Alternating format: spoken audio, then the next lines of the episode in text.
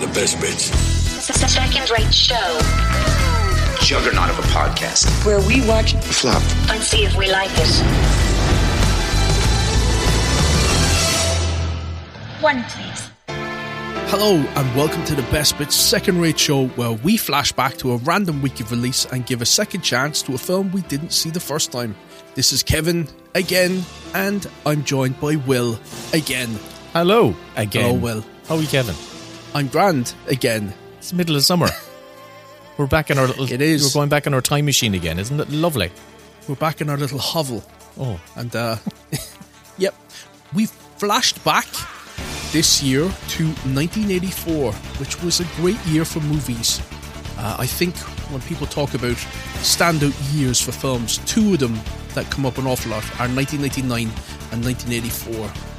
Yes. Um, what was going on in the world back then? I was too young to remember anything. I remember it, and Kevin, it was a hot one. We've actually covered, for some reason, not for some, by pure accident, a lot of the years we've covered so far have been hot summers. I know generally summers are hot, but sometimes you have a wet summer, like 1986 was a bad summer. How do you remember that? I just remember it. Isn't it we think of every summer of our childhood as being a hot summer? I'm telling you, no, because 1986 was a pisser.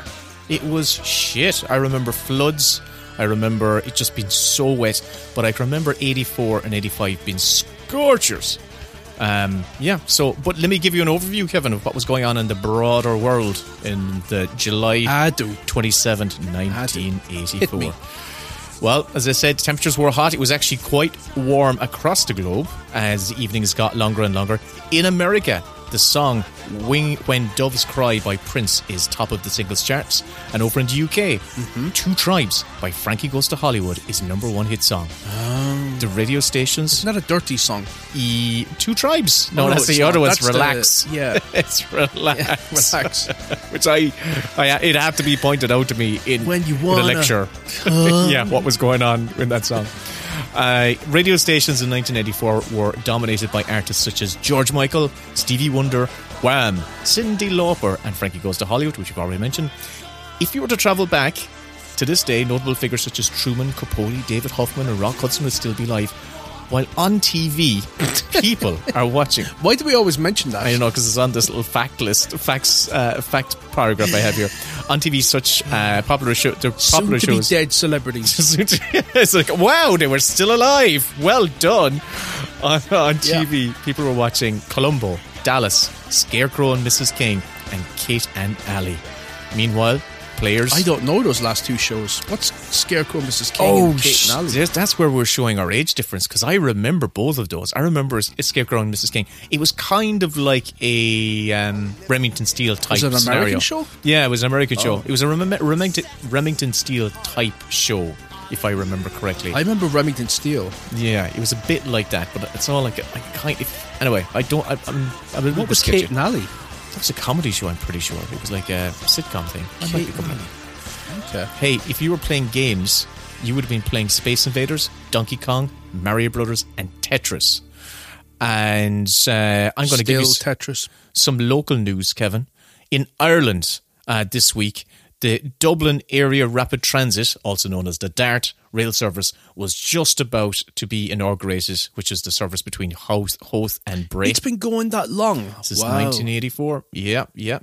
And in this week, the, the good old workers in Dunnes Stores and Henry Street, Henry Street, Dublin, refused to handle South African produce as a protest against apartheid. No, that I do remember. I, I, well, I don't remember it happening at the time, but I remember there was a sort of um, one of those uh, look back shows Right. on RTE about 10, 20 years ago. Reeling in the years. Reading up, yeah, reeling in the years. That would have been it. Brilliant And show. It, uh, they were talking about the apartheid strikes Hmm. and that the solidarity strikes with um, the um, South Africans that wanted equality. Mm-hmm. And one of the nice things is that it's probably not as stark today, but it still goes on where Ireland has great solidarity with the people of Palestine. And, Yeah. Um, yeah. so- and and the uh, the Indian tribes of America, as a matter of fact. the Choctaw Nation. Yep. The Ireland has a big connection with them as well. I'm sure a lot of our listeners What already was the knows. big news just recently with them? Was there a Twin Cities type thing? Well, what happened Something was like that. during lockdown. What the big news was during lockdown, not lockdown, but like COVID, yeah, lockdown. Uh, the Choctaw, the Choctaw Nation tribes. Did you lock down during COVID, or were you just having constant parties with? Oh yeah, I had the uh, cinema paradiso was in full full swing and in the, on the roof of my shed. I no, we were It was lockdown. keg gate. we was locked down. But yeah, during lockdown, the Native American people uh, were hit uh, really badly with uh, w- with COVID. And as an act of solidarity, solidarity, some Irish reporter just put out there that I'm going to do a GoFundMe to give back to the Indian nation. oh, that was it. what yeah, they, yeah, yeah. Because they gave to us during the famine, which was incredible back in the 1840s Yes. Yeah. What a story. incredible story. Yeah, I suppose it's worth a detour. In the 1840s, now the Choctaw tribe were being they were had been ejected from their lands, were put into reservations at the time. They mm-hmm. had nothing, yet they heard about the suffering of the Irish people in the 1840s across the Atlantic, and they pulled together whatever money they could and sent it over to help support them, which was an incredible act of Isn't that generosity. genuinely like remarkable though? Yeah, it's beautiful. And that GoFundMe raised a couple of million. Imagine that. And it really helped out those people in that particular time. Hey, do you want Aren't we great? Ah, it was nice. That's a nice that's a nice positive story. Humans aren't shit. all- They're It not is. all shit. You know, we can be great when we want to be. We really can. Do you want to hear I've got two news headlines from the UK from that weekend in 1984. Do you want to hear them? No, not really. All right, we'll just skip on to the movies. So, do I not? Do I not? We've got we've got Tell UK me, tell me, tell me. Well, in that weekend, Neil Kinnock. He had his hopes of becoming prime minister were given a huge boost because there was a poll that put him three points, uh, Labour three points ahead of the Conservatives, uh, uh, putting them on forty percent. Unfortunately, that didn't come to fruition because he never became prime minister. But the other news from this week, which I really like, was that a magnitude earthquake of 5.4 on the was an epicenter of um, Llŷn of the Llŷn Peninsula in North Wales struck that area, and it was felt throughout the United Kingdom in that week in 1984. Now imagine that. I wonder what caused that. That might have been mining. Or it just could have been the shifting of tecta- the plates. Could have been. Just, just the, Who can tell? Who can tell? Or hang on a second. It was. Do you know what caused it? It's because I wouldn't go to bed, and, and my parents said, "God's going to punish you somehow." and sure enough, he caused an earthquake. I'm no scientician. It could have been anything. okay, well, I can tell you Oh. what was on in the cinema in 1984 in the US cinema. I haven't a clue. It'd be nice to be I- able to look back. Go on. It'd be nice to be able to look back on what was um, available on the Irish box office, but we didn't keep records. Yeah. So we're back to looking at the US box office. We couldn't be arsed, Kevin. What that was yeah. We couldn't be fucking arsed. Go on. Well, it's even difficult today because the Irish charts are lumped in with the um, UK. Yeah. So it's hard to parse what is the top 10 at the cinema in Ireland. Right. Who knows? Yep. Fascinating, isn't it? Ah. Okay. I, I want to know what the top ten is. Go on. I'm going to tell you what the top 14 is. How's that? Oh, I'm excited. Right. Let's see how many of these I've actually seen. And I'm going to reverse it. I'm going to start at the number one film and I'm going to count down because the film that I chose came in in last place. So, Oh.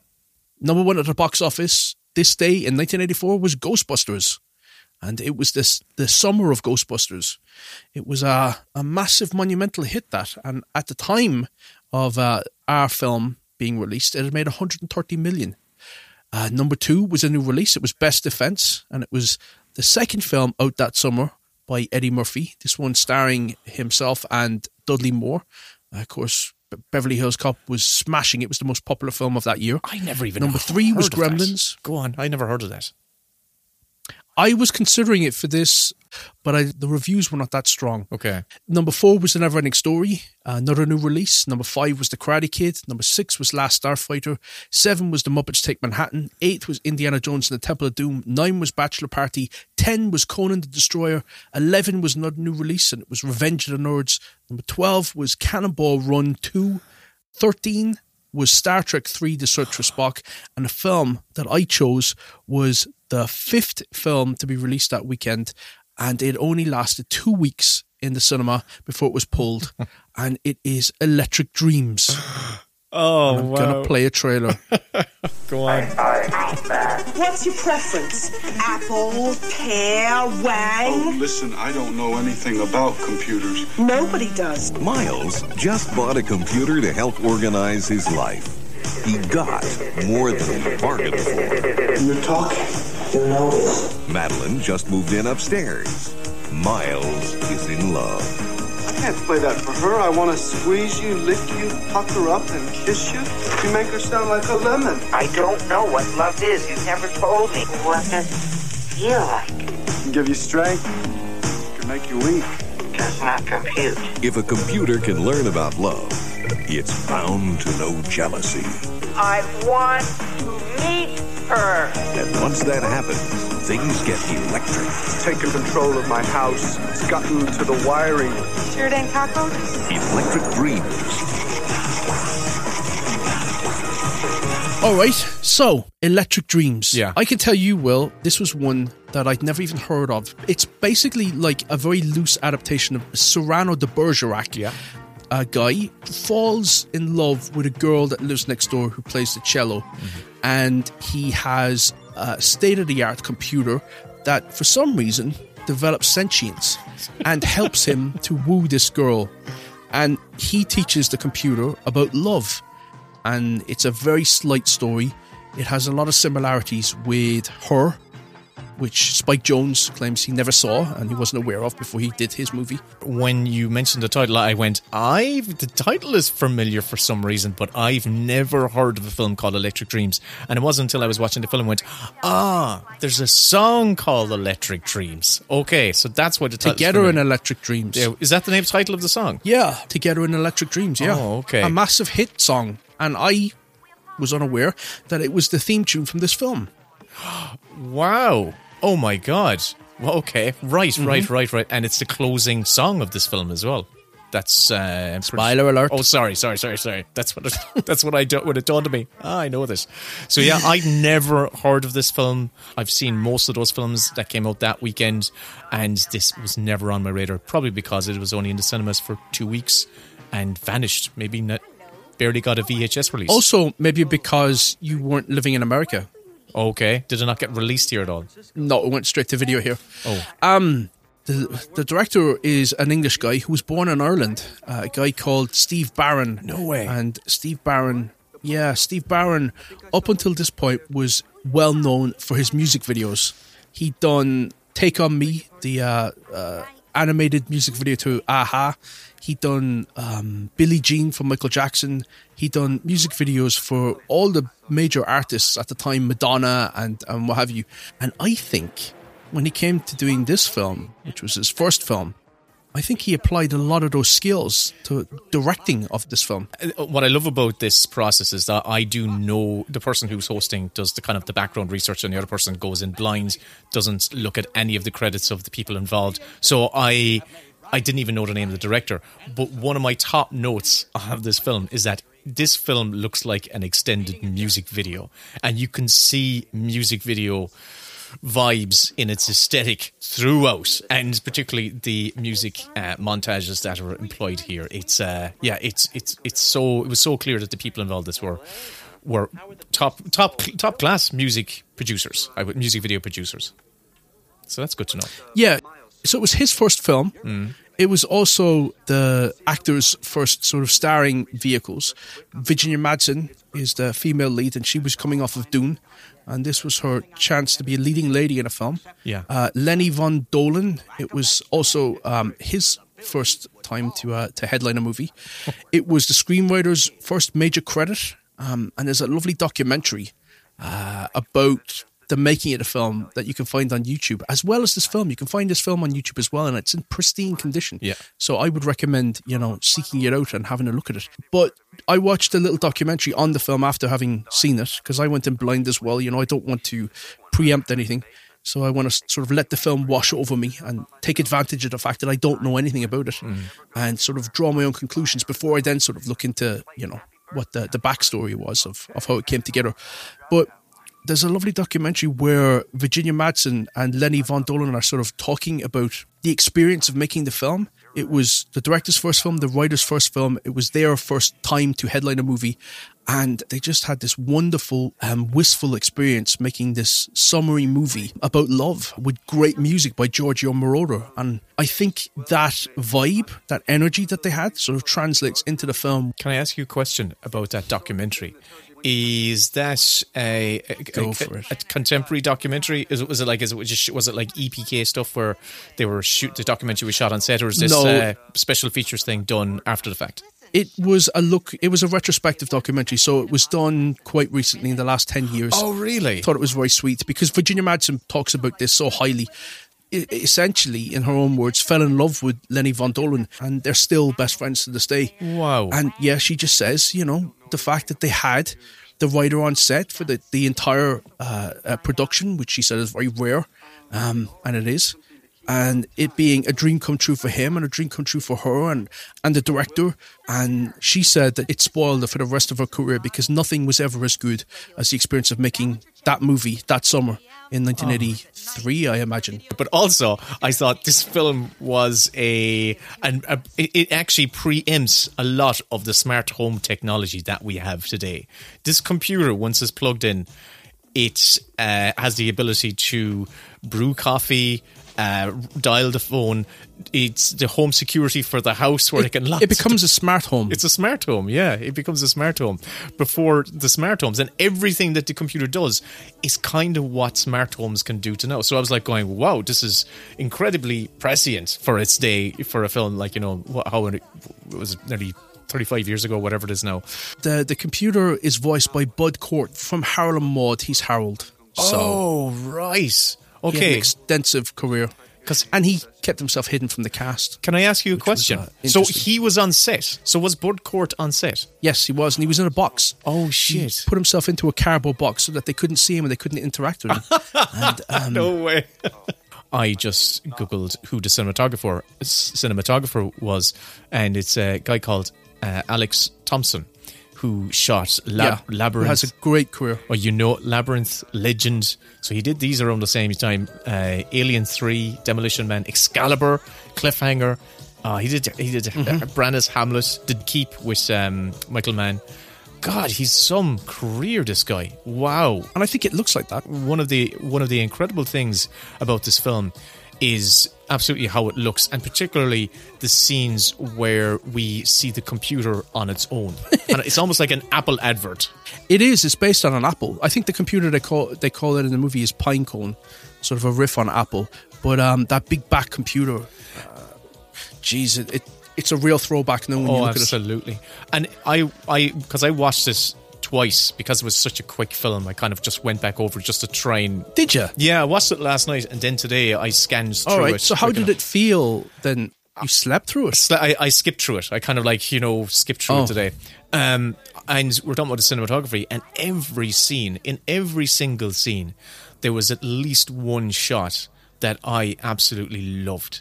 I really loved. Even there's a kind of a shot that I, I, I didn't know how they pulled off, where the camera moves between the computer, let's say the, the, the, the tower of the computer. Keys. Uh, well, the keys is like a miniature shot, but this kind of pulls out between the computer and uh, and faces the main actor. And I, I really didn't know how they pulled it off. Did they used did they use miniatures or something like that?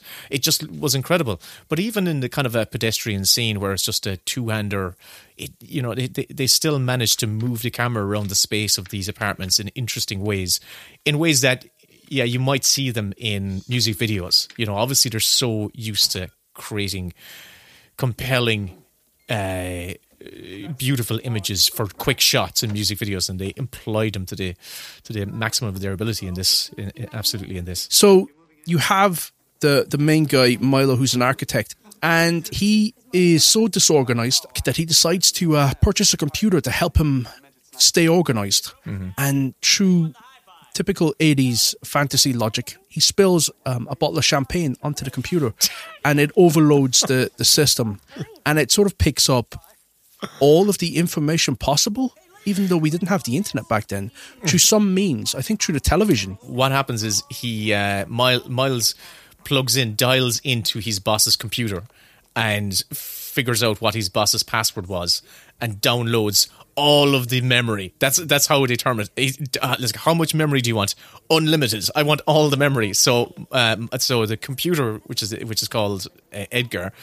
Ends, ends up downloading all this memory, and it's after that once he once he once he has champagne spilled on him, that's when Edgar becomes sentient, and it's it's very silly. It's so eighties. It's so eighties. Yeah, and Edgar um, starts to develop a crush on uh, Virginia Madsen's character, and they start competing for her affections, while also Edgar helping Milo to woo her um, by Composing music. Composing music because Milo doesn't have any musical ability whatsoever, and he's trying to relate to Virginia Madsen's character, and um, Edgar has the ability to play music. The tension is whether she will still like him when she finds out that he has been passing himself off as somebody who has the ability to write songs and to connect on that level with her. And there's not really anything much, much more to it. and it doesn't quite feel like the rest of the of the other teen, you know, uh,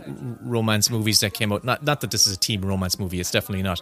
But it feels apart from the rest of the pack of films around it of that era because of its aesthetic and because it is so slight. And it's it's an odd little film. That's what I would call it. It's an odd little film.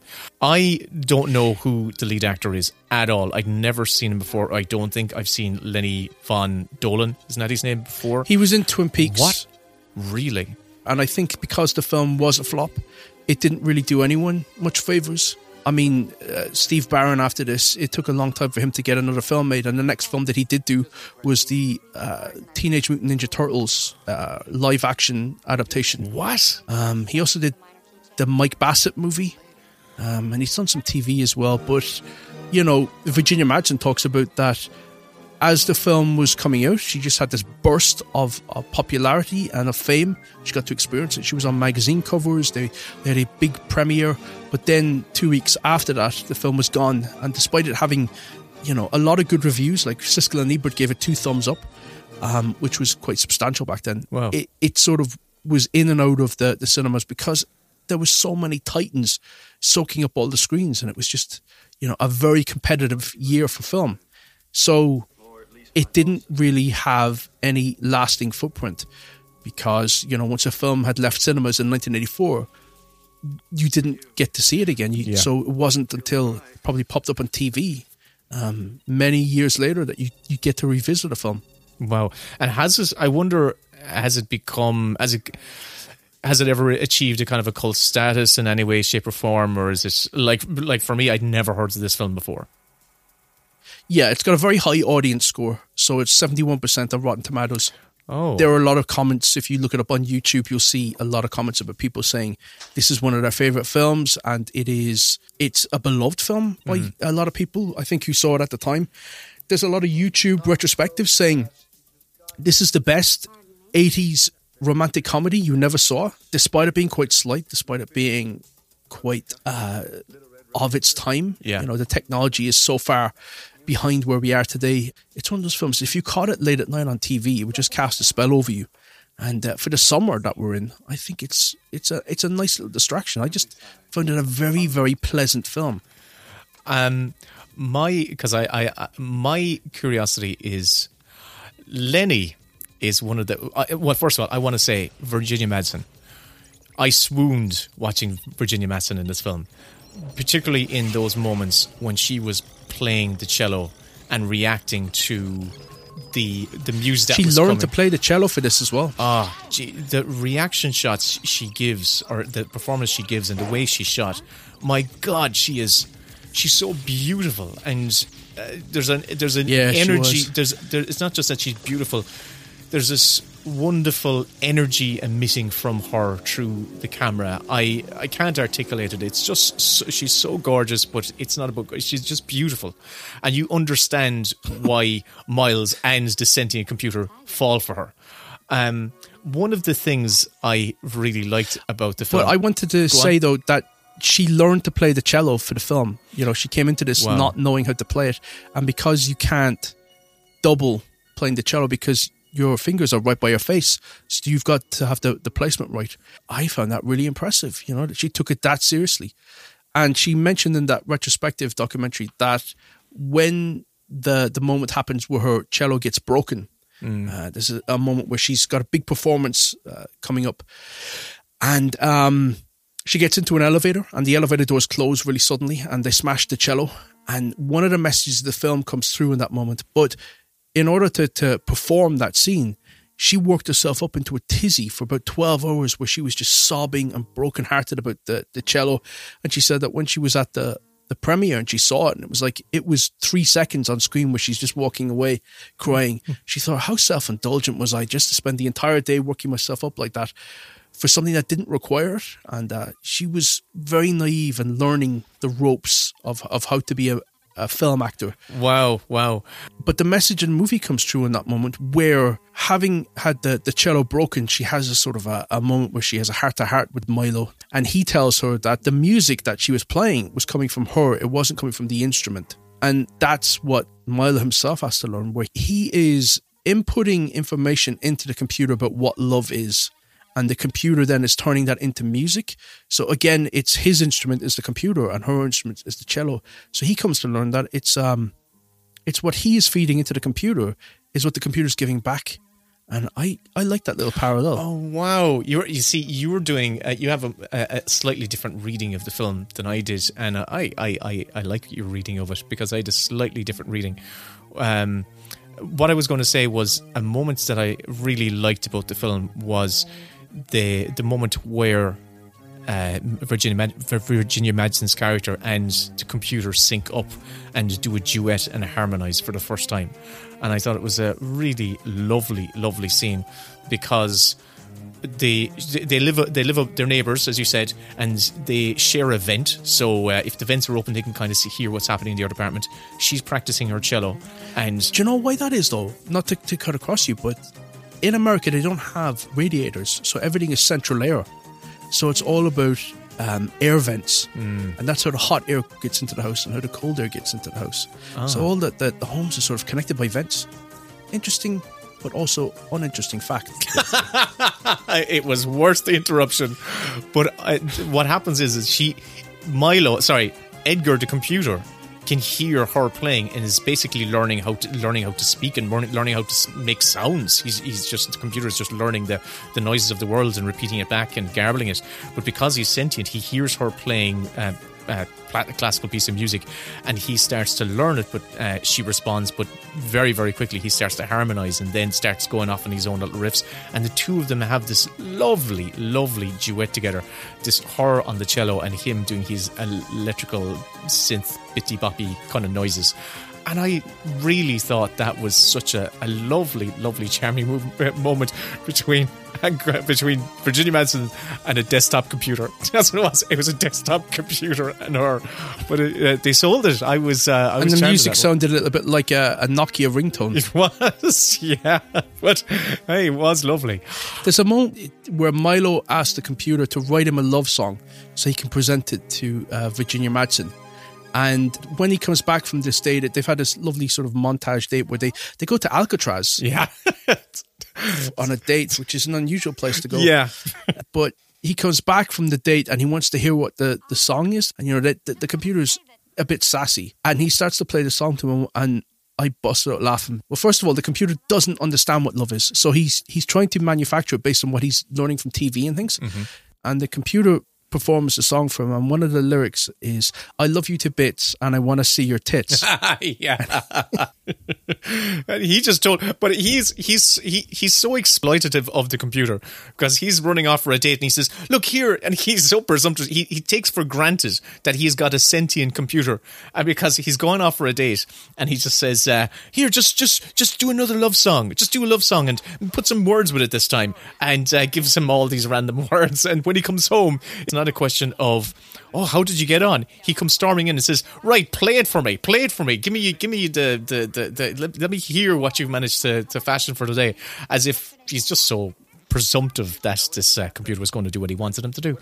Did you know that the, the song Together in Electric Dreams was going to pop up in this? Uh, no, no, no, I did not. It didn't. It didn't click with me until the very end. It clicked at me the minute I started hearing the Giorgio Moroder music. I was like, oh, this sounds like it's heading in that direction. So I kept waiting for that song to appear. Ah. And I thought at some stage it was it, it was what he was going to record. But- but of course, it, it comes at the very There's end. There's another Electric Dream song in the film. Like there's like a theme a, a theme song. It's got a great soundtrack. Yeah, but it's The Culture Club turn up twice in it. that's oh yeah. You hear them in the in the uh, in, in the computer store. There's like a little I can't remember the, the specific song, but I was like, oh, that's Culture Club, like a little Casio kind of version of the song. But can I get on to one of my nitpicks? Because I don't. One of my nitpicks of the film is is the lead actor Lenny. Right, Lenny. Okay. Lenny for me. Lenny has he's a he's a drip, right? He is an architect. He he's kind of bumbling. He doesn't know. uh, He can't get anywhere on time. He's very disorganized. He's He reminded me of Milhouse. yes, he's fucking Milhouse, but his voice as well, Kevin. He kind of speaks a bit like this for so much of the movie. Oh, and I was going, oh, is this guy taking the piss? Because I was genuinely going, oh, oh, what, what? This is our kind of male lead, and he speaks like that. I don't mean to disparage his voice, but it sounded like a lot of his dialogue was uh, ADR'd or overdubbed uh, because there was this weird. I don't know about that, but Miriam Margolyes pops up in this, Yes. and she's definitely dubbed. Yes, she's got an American accent. She plays a ticket girl. Yeah, and it's a very high pitched uh, American girl accent. And I thought that is definitely not Miriam Margolyes' voice. but yeah, um, I didn't mind it. I thought you know he suited the he suited this the sort of the wistful dreamer type of uh, vibe they were going for.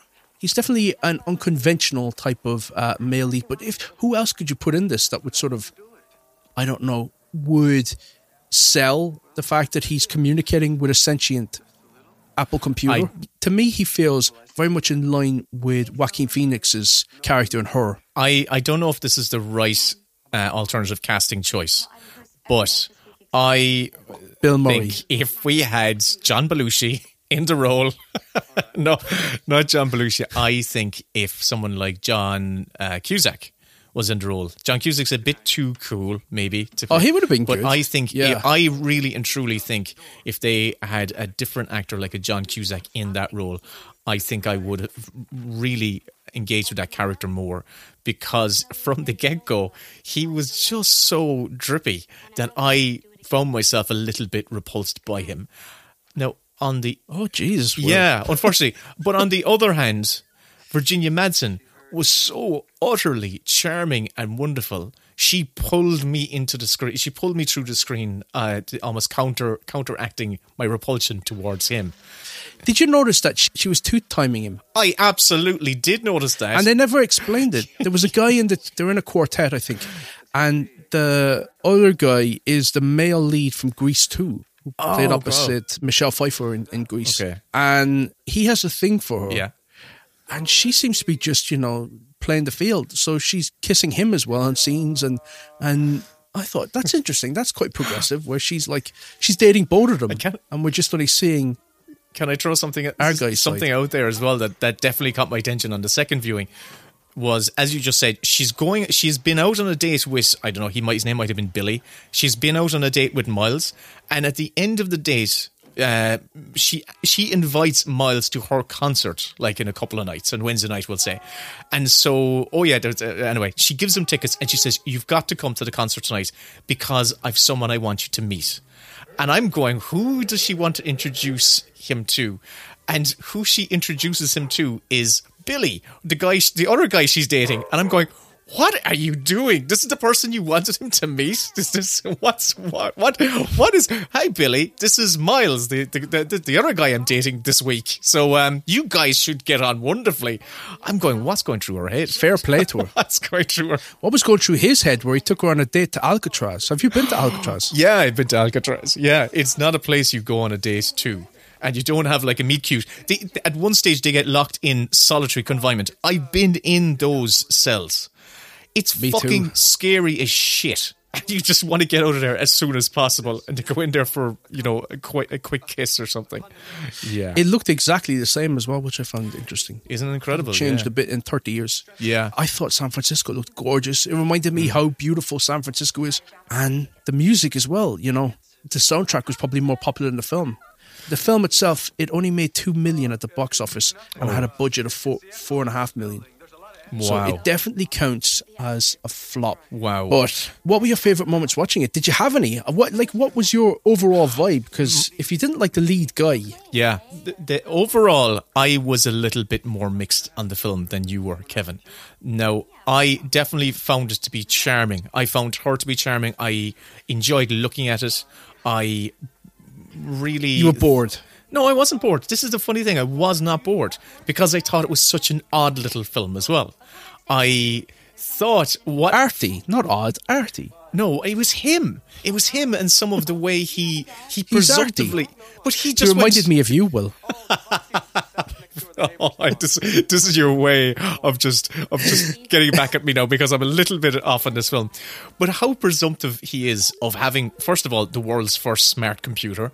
He just goes, okay, uh, uh, brew some coffee, put on the TV, and also he's got a smart door, right? This is one of the things that irritates me, right? He's got a smart door that if for him to get out, he has he doesn't have a key. He has to go back to the computer and type in his password, which is First Lieutenant Sulu. But then, right, so he gets out. The, the computer unlocks the door. He gets out. How the fuck does he get back in again? Somehow the door just opens, and it's just I'm like going. When he's on the outside, he, he can't get to the computer to unlock it. Anyway, so it's little things like that that kind of um, threw me off. Where I was kind of a little bit uh, a little bit more cynical about the film. See, I felt like that the whole film felt like a dream, and I was just on board with it. It was just dream logic throughout, where you know the computer becomes sentient because he spills champagne on it. It's not that deep. It's a very shallow film, but that doesn't mean that it's you know in any way uh, unsubstantial. Like some of my favorite sort of dips in the ocean have been just walking along on the shallow little beach. And, uh, this is lovely, lovely. You're trying to buy. We talk about love. We talk about love declaration scenes, Kevin. Right, and this one has a love declaration scene because we've done an episode on love scenes, right? And I think uh, we did a good analysis of it. I genuinely didn't think the love declaration scene this was up to scratch. I thought it was very poor because he, as as an arc for a character, which one? the one, the, the big climactic one near the end, right? Yeah, Edgar. I think Edgar sums it up quite nicely. He says that love is give, not take. Yeah, and how does Miles enact that? Yeah, it's fine saying it, but there's none of what. There's a lot of platitudes thrown out. He hugs the, the computer. That's this was my frustration with the film. There were a lot of platitudes thrown out with nice kind of things, like you just said. He, love, love is not given uh, but take, but we never see it in action throughout the film. We have Miles who pretty much takes takes and deceives. And in the big kind of he of doesn't deceive her. He's trying to woo her and he's trying to present his best self. And he uses the tools at his disposal. And one of them is the computer. right, So, you know. I know. It's, it's like it's like you sucking in your belly on a date. you are not being deceptive. You're just trying to present your best self. So, um, and she she agrees with me because she sees that everything he did was with the right intentions and therefore happy with that. he basically does a dramatic run back to, to to reconcile with her, right back to the apartment, okay? And he meets her in a lovely location outside outside their building on the crest of a San Francisco hill. And he I've comes walked up, that street.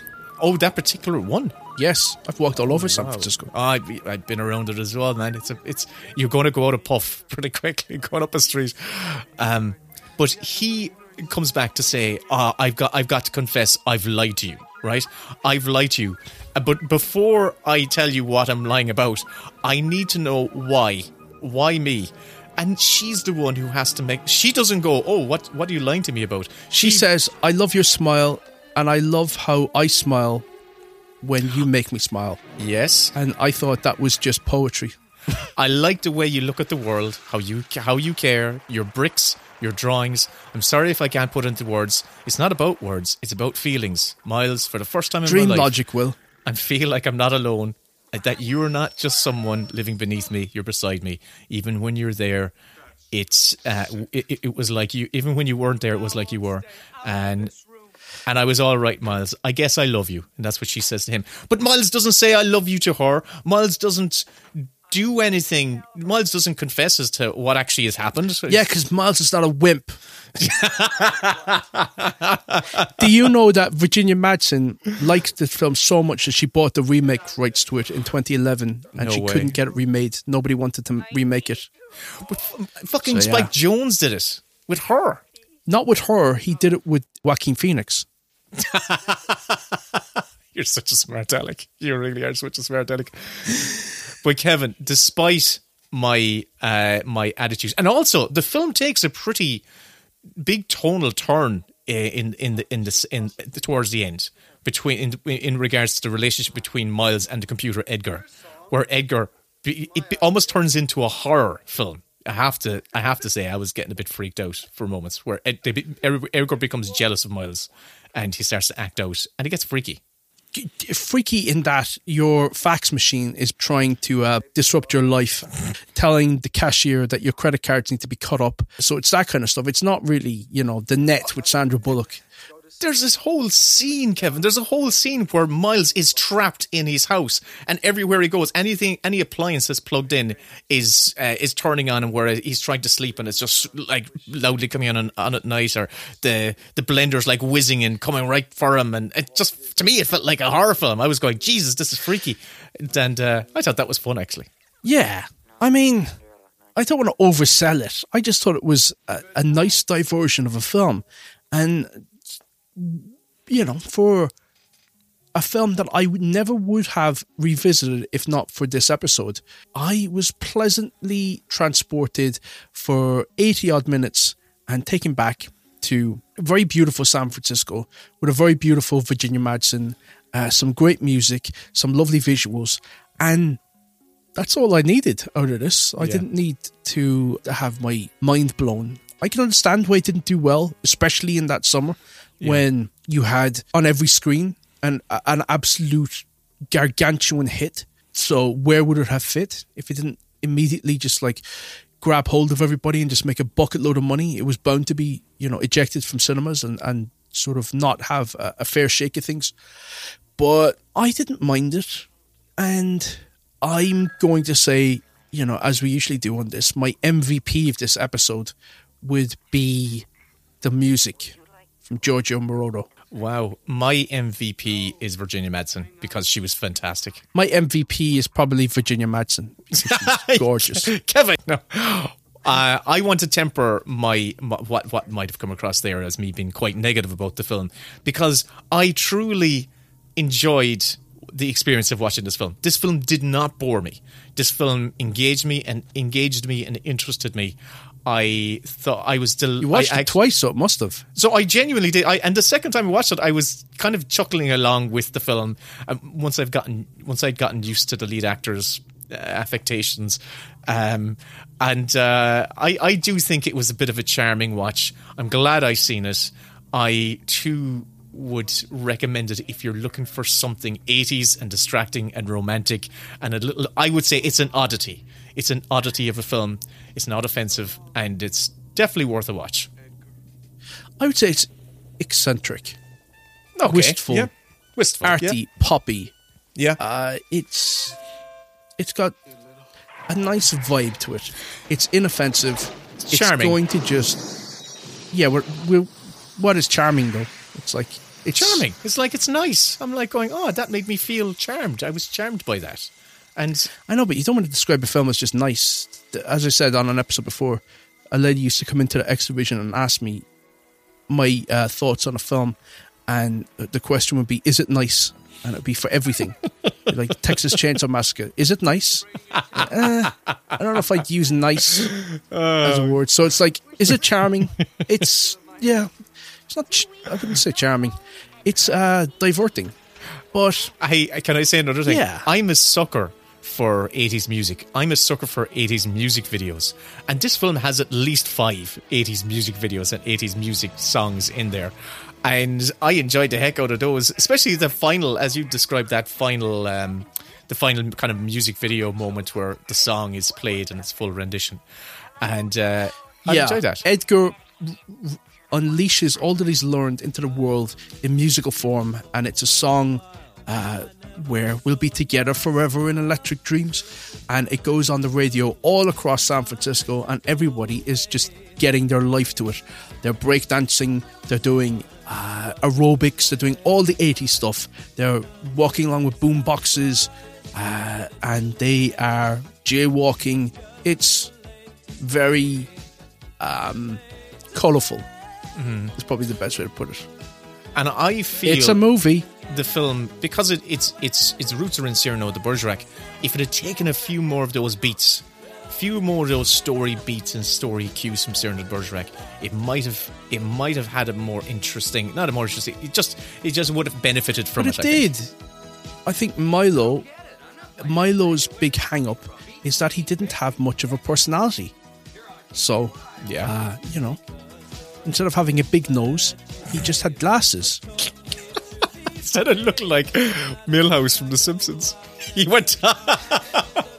so, what's your distinguishing feature? By the end of the movie, he ended up dyeing his hair blue, and that was his character transformation. And like- I wept. I she- wept. I thought it was beautiful. Okay, well, would you recommend it? I don't even think we need to ask, do we? yeah, I would recommend it. I would if you're looking My for. God, I can't judge this at all. yeah, I know I can't genuinely. I'm not, but I'm not saying this is a good film. In my, I, I think this is a quirky film, right? An oddity. And if you're looking for for a, some a, a lost '80s oddity, it's there to be found. And I do think it exudes the warmth that you were describing, the love that they obviously felt felt on set. I just think it was rough around the edges. I just think uh, narratively it was really rough around the edges. Some of the things needed to be, uh, I, I think, worked on a little bit more narratively, just for my own satisfaction. And if John Cusack was in it, I think it might be my favorite favorite eighties mu- movie. Romance What? movie. That's that, I think that's a bit of a jump. I'm going a bit too Just far. Just because of John. Yeah, if John Cusack would be your favorite eighties. I, okay, I think Um, I would have I would have gotten over a lot of my gripes with Milo's character if they had cast it differently. That's what I'm saying.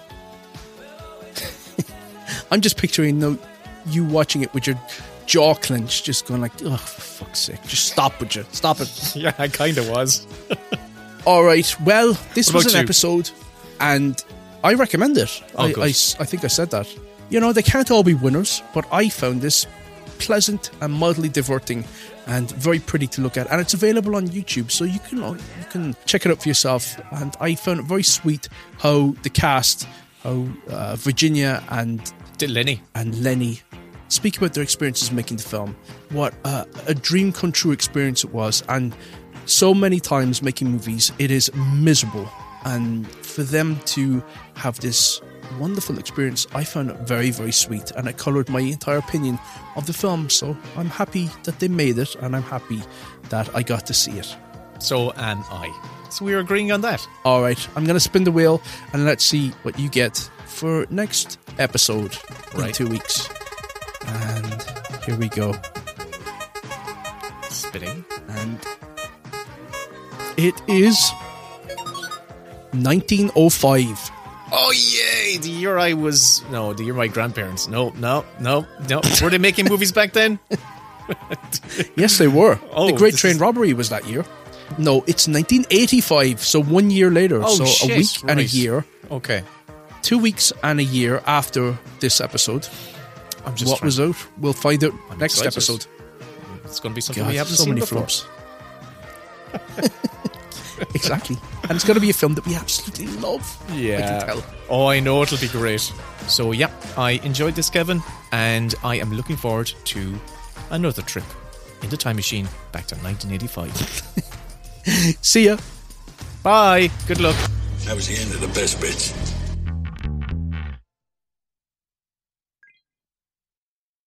And here is a clip from the lad's latest mini bits bonus show. The full episode, plus 100 more, are available on their Patreon. Fuck off. Talk to you, you stupid cunt. The best things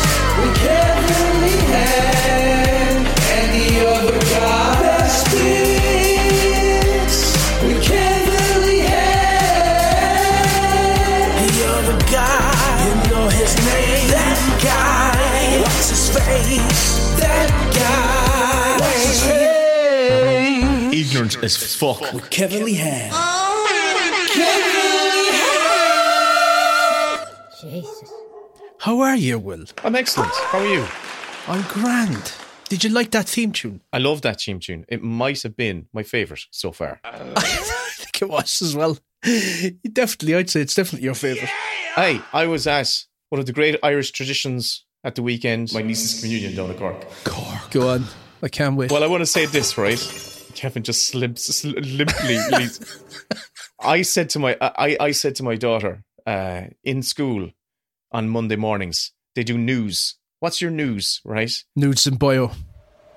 And my my daughter said she kept my picture up from school, and she said, um, I said, "Did you do your news today?" And she says, Yeah, but I didn't really get to say much of what I wanted to, to tell him. you know, so she wanted to tell him about the trip down to Cork, like you know, and as it as Is the- this just a ploy for the teacher to get all the gossip about the kids? Yeah, I think all the teachers do it. All the teachers get their children to do news on a Monday morning, and they just get all the gossip. My mum and dad were reefing the head off each other on Saturday night, and on Sunday they went for dinner to make up.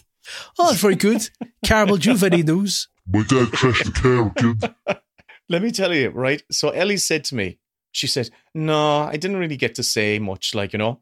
And I went, "Oh well, thank God, like you know." But then, as it turned out, it turned out she said everything. She was like going, "Oh, we talked about, you know, your." I, I, I said, "Well, thank God you didn't get to tell me about my my shaving foam exploding in my in my changing bag." She says, "Oh, I did get to tell him that." I was like, "Oh, right, okay." Well, did you tell him about, you know, your your cousin, you know, the girl who was getting her communion breaking her leg the night before the communion? Oh yeah, I told her told him that as well. I was like, "Okay, right. Did you tell him about Did you tell him?" So turns out turns out that my go on. at the last communion, at the last communion, right? They had a photographer. A, a photographer came over and took photographs. And right, listen, this, listen. I can see he wants to cut in, but let me just finish this, and I'll be, I'll get off it. and We'll start the timer. As we kind of got together for a photograph with me and my niece. No, hold on, with my niece, right? He drops the camera, right? He drops the camera and he says to me, "Love the podcast." And I was, what? he just Another fella Yeah. said that to you. Well, it was the same guy who said. Remember, I, t- I said two years ago. Is he still listening? I don't know if he's still listening. Oh, Well, he said it to me two years ago, so he pr- he's probably not listening anymore. are we on a delay? I don't know. I think we might be because we're tripping over each other. Okay, let's let's uh, hang up and join in again. How does that sound? This sounds fantastic. Welcome to the best bits Patreon. Give us money, give us money, give us money, give us money, give us money, give us money. Hello, Will. How are you? It's Hi, great to get on mic for another mini bits. Yeah. Raw. Raw. Does that seem better? That does seem better. Listen, Oh, I've okay. seen a load of stuff. Let's start the timer. Okay, I saw Monkey Man, I saw Civil War, I saw Conan O'Brien Must Go, Sugar, Mm-hmm. Fallout, Ripley, the Steve Martin documentary, tons of stuff.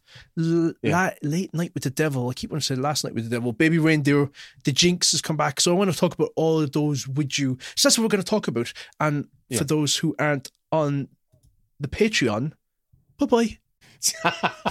look, tough look.